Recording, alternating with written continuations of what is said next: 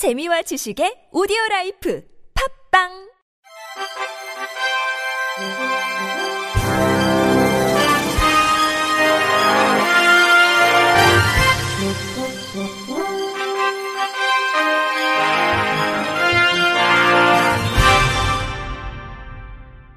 청취자 여러분 안녕하십니까? 1월 5일 금요일 KBIC 뉴스입니다.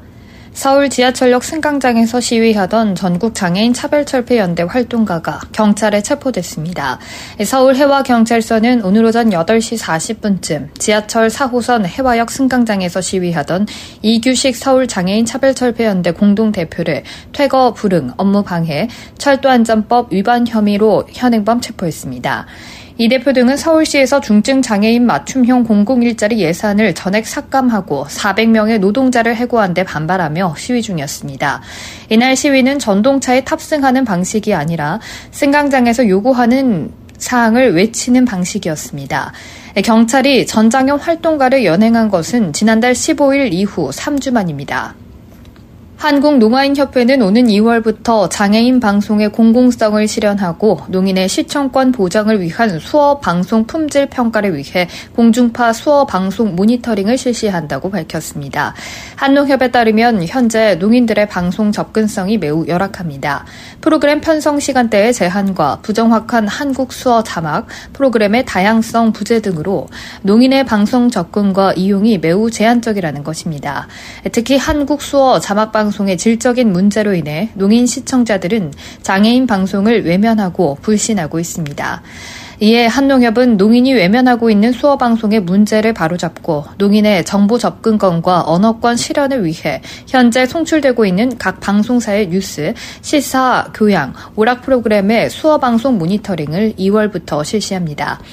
이를 위해 전국 206개 수어 통역센터의 통역사 206명을 수어 방송 평가 요원으로 구성했으며 1월 중 평가 요원 교육을 실시하고 2월부터 매월 EBS, KBS, MBC, SBS, JTBC 등의 수어 방송을 모니터링해 그 결과를 공표할 예정입니다.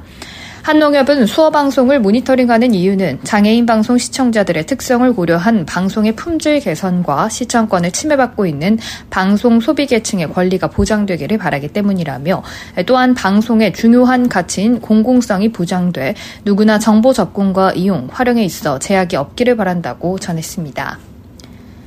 한국장애인단체 총연합회와 한국장애인단체 총연맹이 오는 9일 2024 장애계 신년 인사회를 공동 개최합니다.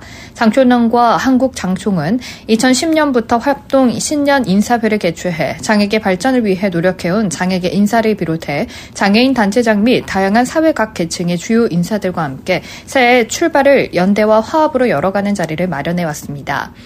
올해는 윤석열 정부 3년차를 맞이하고 총선이 예정돼 있어 오늘 해보다 장애계의 화합과 연대가 요구되는 해로 이날 행사는 주최기관의 단체장, 보건복지부, 국회 및 유관기관 대표 등의 신년사에 이어 케이크 커팅, 떡국 연회가 이어질 예정입니다. 행사에 참석을 원하는 사람은 장촌령과 한국 장총으로 문의하면 됩니다. SR이 오는 15일부터 18일까지 SRT 설 명절 승차권 예매를 운영한다고 밝혔습니다.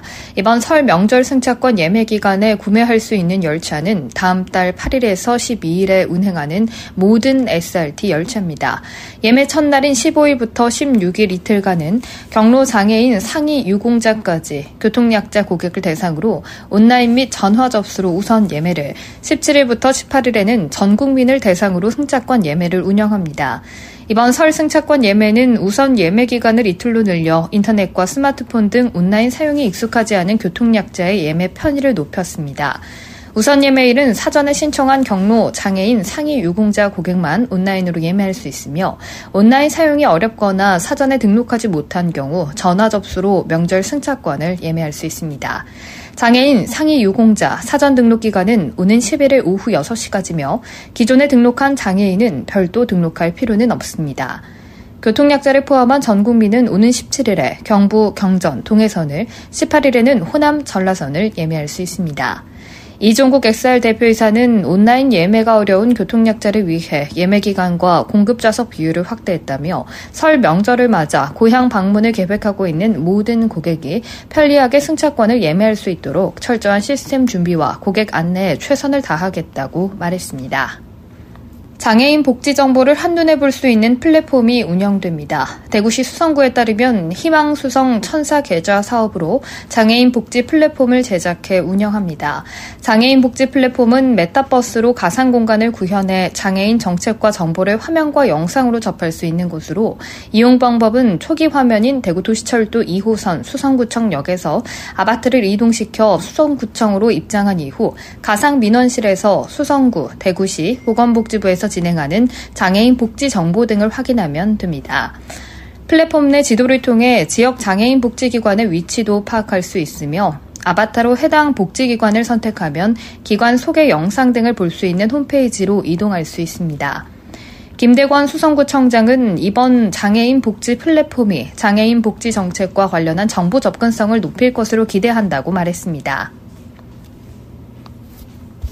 대구 섬유박물관은 시청각 장애인 박물관 관람 편의를 돕기 위해 점자 리플릿과 수어 해설 영상을 제작했다고 밝혔습니다.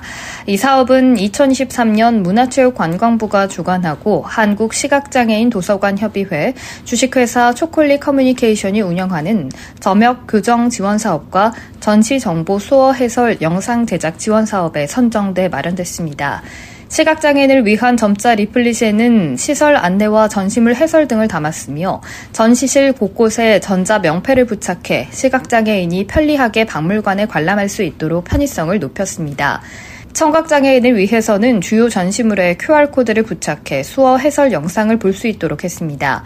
문재은 대구 섬유박물관 학예연구사는 점자 리플릿 및 수어 해설 영상은 시청각 장애인들에게 친절한 문화 경험을 제공함과 동시에 다른 관람객에게는 문화 소외계층에 대한 긍정적 인식 전환의 기회가 될 수 있다며 앞으로도 다양한 베리어프리 지원 사업을 발굴하고 만질 수 있는 전시물 제작 등 관람객 친화적 전시 문화를 구축해 나가겠다고 말했습니다. 한편 대구 섬유박물관은 지난해 시공간 제약 없이 언제 어디서나 박물관 전시를 관람할 수 있는 스마트 대구 섬유박물관 구축 사업을 진행해 온라인 박물관, 모바일 도슨트, 소장유물 DB 작업, 실감 콘텐츠 패션 정원을 조성했습니다. 발달장애인 주간 활동 서비스 이용자들이 펼치는 사진전 동행이 오는 9일부터 12일까지 경기 시흥시청 1층 민원실 앞에서 진행됩니다. 동행 사진전은 시흥시 발달장애인 주간 활동 서비스 제공기관 네트워크 사업의 일환으로 열립니다.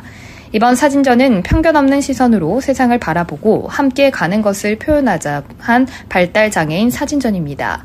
사진전 기간 발달장애인 60명이 전문 포토그래퍼의 지도 아래 인물사진, 풍경사진 등 다양한 시선의 작품을 선보입니다.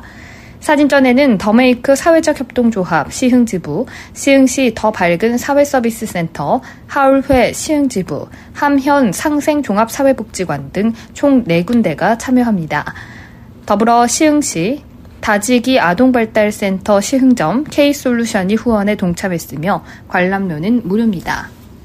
끝으로 날씨입니다. 내일 서울의 아침 기온은 영하 4도, 일요일에는 기온이 더 내려가서 아침 기온이 영하 6도로 떨어지겠습니다. 낮 동안에도 영하에 머물겠습니다. 오후에는 내륙 지역에 빗방울이 떨어지거나 눈이 조금 날리는 곳이 있겠습니다. 이상으로 1월 5일 금요일 KBIC 뉴스를 마칩니다. 지금까지 제작의 권순철, 진행의 박은혜였습니다. 고맙습니다. KBIC.